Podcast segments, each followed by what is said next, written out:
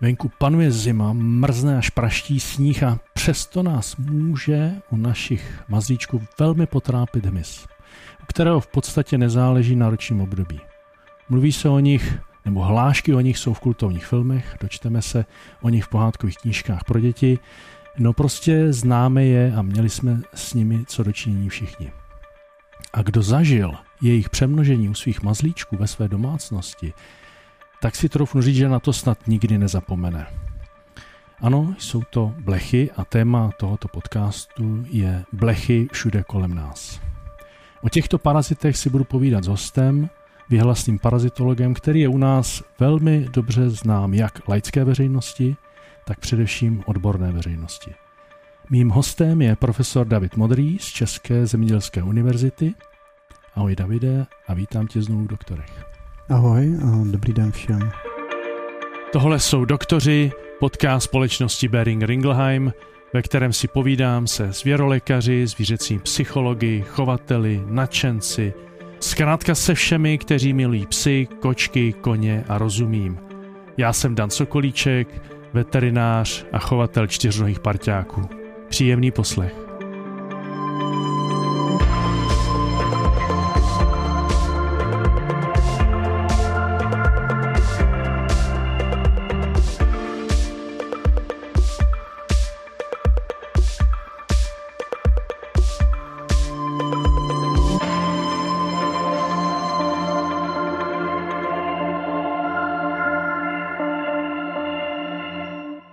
Je začátek roku, většinou si přejeme hodně zdraví, no a blechy jsou přesně to opakem.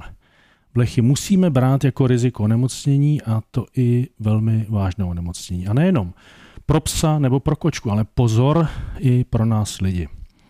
Davide, první otázka. Asi like nerozezná od sebe různé druhy blech, a tak prosím tě ve stručnosti, jaké blechy jsou u našich mazlíčků nebo u nás vůbec? No tak obecně jako skupina blech zahrnuje tisíce druhů, takže blech je hodně, obrovská diverzita blech, ale na druhou stranu bavíme-li se o psovi a kočce jako mazlících, tak se dá říct, že vlastně až na úplné výjimky jedinou blechou je blecha kočičí, Ctenocephalides felis. Takže i blechy, které vidíme na psech, to jsou ty blechy psí, co na člověka nejdou, tak jsou blechy kočičí a na člověka jdou. Blecha je vlastně takový terminátor, aspoň já bych to tak nazval živočišné říše. Eh, mezi prsty ji nedokážeme rozmáčknout, dokáže skákat vysoko daleko desítky centimetrů a co potom její rozmnožovací schopnost nebo mimořádná schopnost přežívat v prostředí domácnosti. A tohle vlastně dělá z blechy parazita, který eh, je vlastně trval kolem nás nebo natrval. Uvidím, co mě na to řekneš, ale mě teď zajímá, jaký je vlastně typický život blechy, pokud tedy skočí na psa nebo na kočku, u kterého majitel bohužel nezajistil účinnou ochranu proti blechám. Jaký je život blechy? Nebo jak vypadá? Pěkný bych řekl, pěkný, že si v teple, pije krev a u blech sají krev obě pohlaví, tu krev sají jenom dospělci. Blechy jsou hmyz s proměnou dokonalou, entomologové tomu říkají holometabolie, což znamená, že vlastně ten jejich vývoj vypadá velmi podobně jako třeba vývoj motýlů, brouků a much. To znamená, ten dospělec se svým životem i morfologií zásadně liší od těch larválních stádií. To znamená, na psovi kočce žije dospělá blecha, sáje krev, klade vajíčka, ta vajíčka vypadávají ze srsti toho zvířete a někde v okolí, kde se to zvíře nejčastěji vyskytuje logicky, toho psa nebo kočku opustí. Z vajíčka se vylíhne larva, která v zásadě, když to trošku zjednoduším, vypadá jako třeba larva mola, to zná drobná taková housenkovitá larvička, která žije někde kolem nás, může žít v psí boudě, může žít někde ve vlhkém místě za boudou, může žít za koberce, může žít v záhybech našich sedacích souprav a tak dál. Prostě někde v našem okolí živí se organickým materiálem, po několika týdnech se kuklí a potom z kukly nevyletí motýl, ale vyleze další blecha. Ale jinak je ten vývoj, teda, jak říkám, je to proměna dokonalá. Možná zajímavost tady je to, že vlastně klidovým stádiem je ta kukla, ta kukla, ta husenka si kolem sebe vytvoří takový kokon a v něm ta kukla pak dlouhou dobu přežívá. Takže jako dlouhou dobu znamená až měsíce. Zajímavé že potom impulzem k tomu líhnutí té kukly, on má jako logiku v té živočišné říši, je vlastně přítomnost toho hostitele, což znamená jednak zvýšená teplota, jednak otřesy toho prostředí. což je takový typický fenomén toho, že pak se ty kukly mohou líhnout hromadně. Co třeba takovým typickým příkladem je, že lidé se vrátí na chatu po několika měsících a tu první noc nebo první a druhou noc jsou prostě poštípaní obrovským množstvím blech, protože za tu dobu, co tam nebyly, všechny ty larvy dokončily vývoj, zakuklily se, vlastně čekali ve fázi té kukly. Já nevím, jak to máš ty. Já většinou právě kolem konce roku a právě i v tomto období eh, dost často řeším ty dotazy majitelů, že eh, bohužel se stalo to, že u svých zvířat najednou spozorovali zablešení. To znamená, to jsou desítky blech, které prostě na tom zvířeti jsou vidět.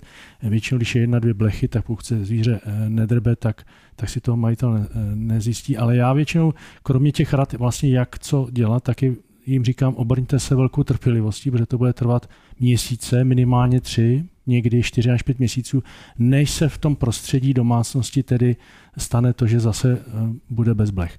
Eh, já nevím, jestli mě ty slova potvrdíš, každopádně eh, blecha je vlastně parazit, který nežije, nečíhá někde venku, ale je u nás doma. A ať to je domácnost, kde jsme pravidelně nebo chalupy, mm-hmm. a to, to zvládání je potom dlouhodobě složité. Že to tak je, hlavně, že eh, máli pes nebo kočka jednu, dvě, tři blechy, dá se třeba říct, že někde chytil v uvozovkách, jo, šel někde, potkal se kočka nebo tak. Ale v okamžiku, kdy to zvíře je skutečně zablešené, tak to ukazuje, že ten zdroj těch blech je v bezprostředním okolí toho zvířete a to u většiny zvířat je teda ta domácnost nebo její bezprostřední okolí. A co budeš radit? Já na to nějakým způsobem většinou reaguji hodně podobně a hlavně je to po tom závěru, obrňte se tou trpělivostí. A co je tvoje rada vlastně pro hmm. tyhle případy? kdy ten člověk opravdu tohle zjistí, že nedej bože, já teď poslední případ si vzpomínám, paní si koupila uh, z druhé ruky drba, uh, škrabadlo pro kočky a, a teď se potýká s velkým zablešením domácnosti. Co pro ně je tvoje rada, nebo jak bys to zajímavé.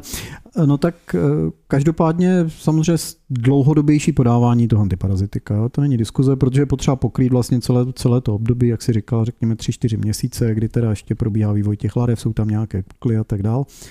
V okamžiku, kdy se tohle dodrží a to zvíře je schráněno stabilně, tak v zásadě, pokud eh, tam není víc zvířat v té domácnosti nebo nejsou tam zvířata, která tam přichází, odchází, mm-hmm. tak by mhm. to v podstatě mohlo stačit.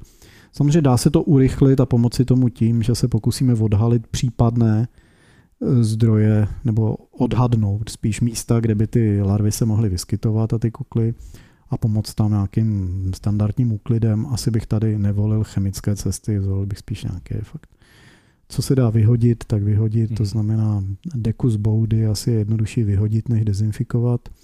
Na druhou stranu koberec asi člověk nevyhodí nebo sedací soupravu, takže tam prostě vykartáčovat, vysát, snažit se to odstranit. Já úplně nejsem zastánce té chemie, takže bych asi do svého vlastního prostředí bytu nebo prostředí toho zvířete neaplikoval nějaké větší dávky organofosfátu nebo něčeho. Mm-hmm.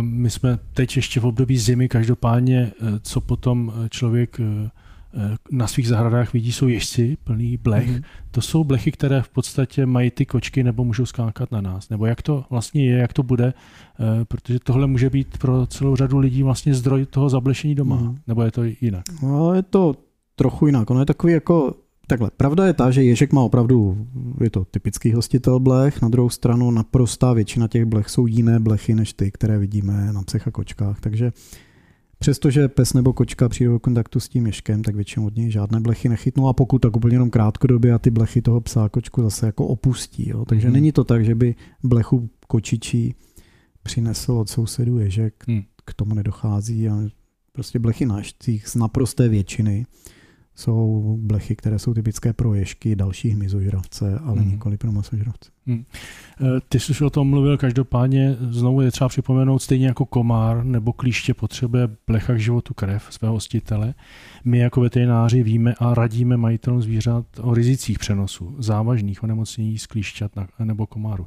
Jak je to Davidou blech? Jaké, jaké nemoci může zvíře nebo případně i my e, být ohroženi? Tak bavíme se o blechách a nemocech, tak samozřejmě, přestože se to netýká úplně psá kočky bezprostředně, tak první nemocí, kterou asi znají všichni, je mor. Že, takže mm. vlastně blecha, mor, středověk, morové rány, černá smrt a všechny takové ty pestrobarevné a dramatické malůvky z té doby, jako obrazy, to všechno za to může primárně blecha, protože přináší je z pestis jako původcem. Ty a vy víte, že to byl Pulex irritans, nebo to byla třeba Ctenocephalides felis, tak plecha kočičí, když ne, do toho takhle není vstoupíme. to, v naprostý většině to není Ctenocephalides felis. Jo? Jo. Jsou to, je to buď Pulex irritans, nebo to jsou další blechy, jako Xenopsila chyopis a tak dále. Mhm. Takže jsou to hlodavčí blechy. Takže na začátku je hlodavec, pak je blecha, pak se infekce přenese na lidi a pak už se to šíří dál mezi lidma. Takže A do je- současnosti, když půjdeš, protože nevím, No tak já bych šel do, to není Jo, tak, jako je, tam- bylo bych chybou se domnívat, že, že mor se nevyskytuje. jo. My žijeme v té šťastné části světa, kde se nevyskytuje, ale ta pře- a, její, a ty přenašející blechy přežívají běžně v tropech. Zejména třeba ve Spojených státech jsou případy moru, Mhm. které ze zemních veverek a psounů a tak dále se přenáší na člověka. Takže jako mor nezmizel, Mhm. ale máme antibiotika, takže umíme řešit. Mhm.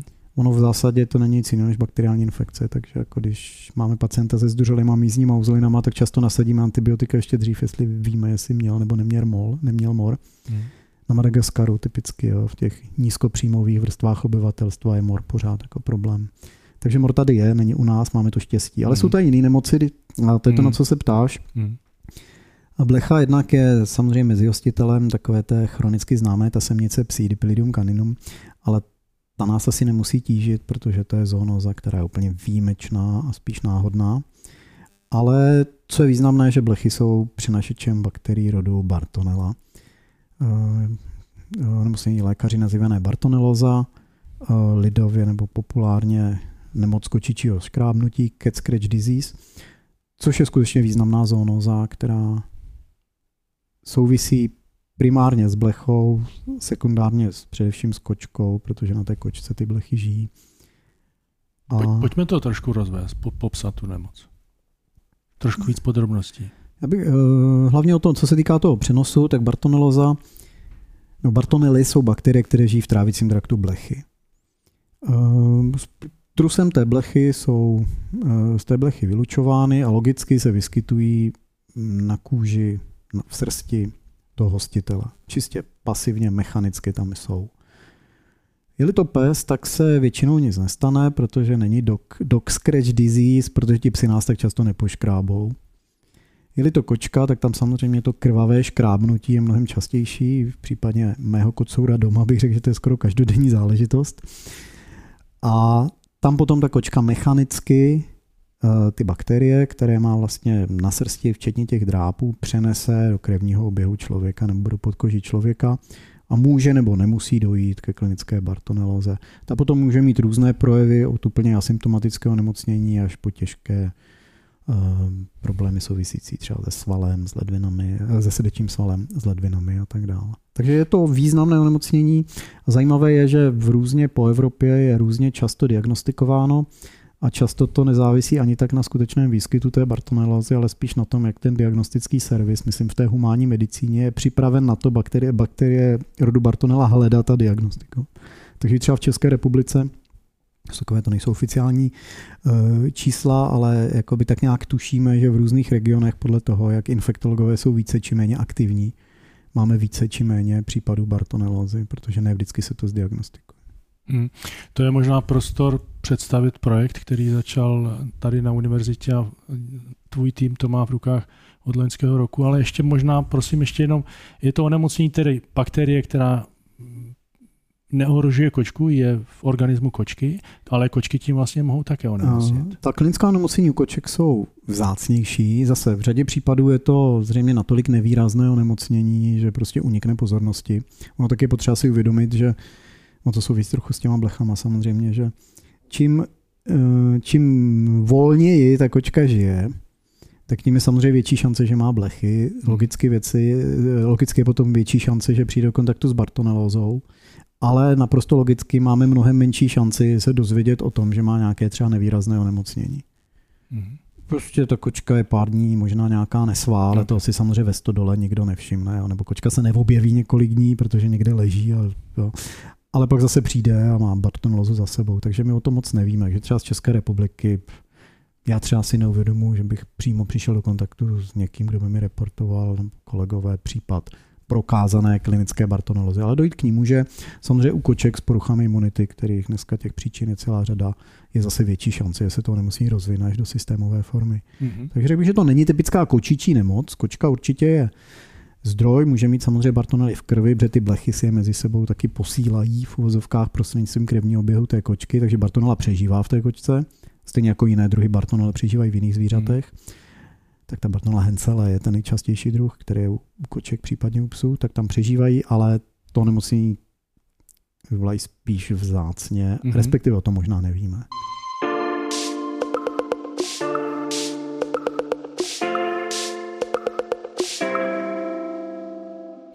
Jaká je vlastně prevalence teda v Evropě, ve světě?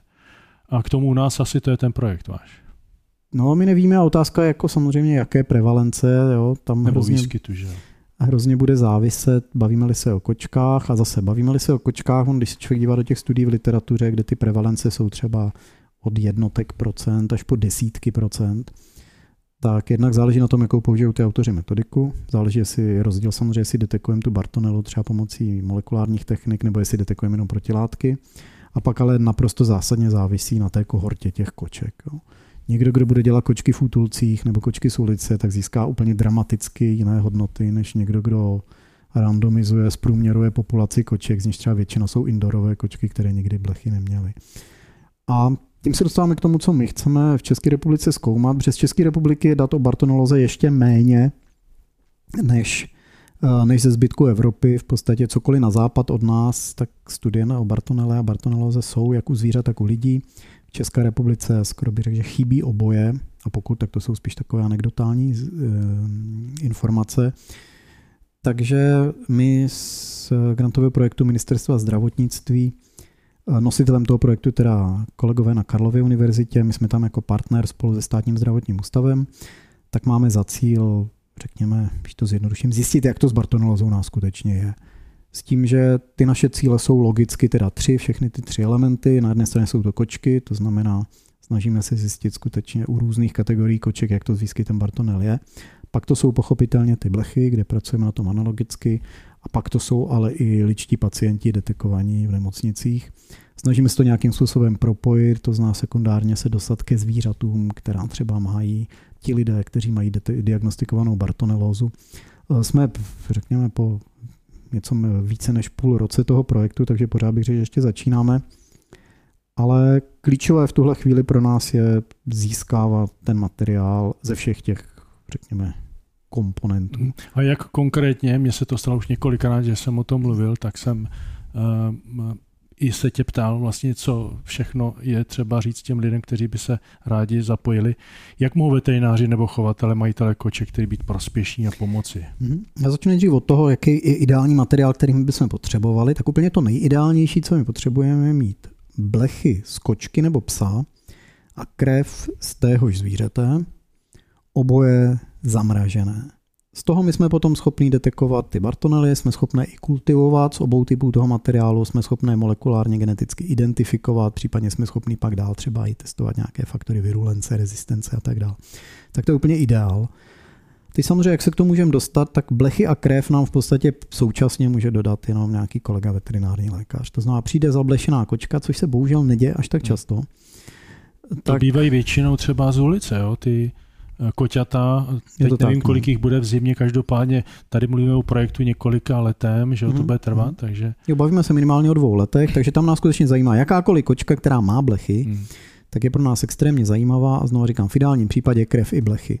Samozřejmě pokud se bavíme o kolezích nebo zájemcích o spolupráci neveterinářích, tak tam potom zajímavé jsou pro nás i ty blechy, ty už nám pak jako lidé mohou i poslat nebo jenom zamrazit a my jsme schopni si je nějak vyzvednout, takže to je jenom blechy. No a případně teoreticky, pokud by někdo měl zablešenou kočku a byl ochoten podstoupit to, že třeba u svého veterináře nechá odebrat i tu krev, tak samozřejmě bychom se mohli dostat i k té krvi. Jo, takže veřejnost žádáme obvykle o blechy, zase ideálně zamražené, veterinární lékaři žádáme o krve a blechy vždycky z tého zvířete. Chystáte nějakou webovou stránku, na kterých třeba tyto informace no, budou? Chystáte? Během, řekněme, pěti, šesti týdnů jednak spolupráci s Beringerem připravujeme teda nějaký leták, který snad bude cirkulovat a tam už by měla být informace i o přesné adrese webových stránek, kde budeme tyhle ty věci prezentovat. Stejně jako tam postupně budeme v nějaké, eh, zdůrazňuji, anonymizované podobě prezentovat data o výskytu bartonelózy. Já úplně nečekám, že by v různých krajích České republiky to bylo jinak, k tomu není důvod ale spíš ty data chci prezentovat i proto, aby třeba kolegové v různých krajích věděli, v kterých krajích víc posílají blechy a v kterých méně, že by to třeba mohlo být stimulující. Případně, když nám někdo pošle blechy, aby pak viděl, že třeba ze středočeského kraje už se tam někde nějaké hodnoty objevily.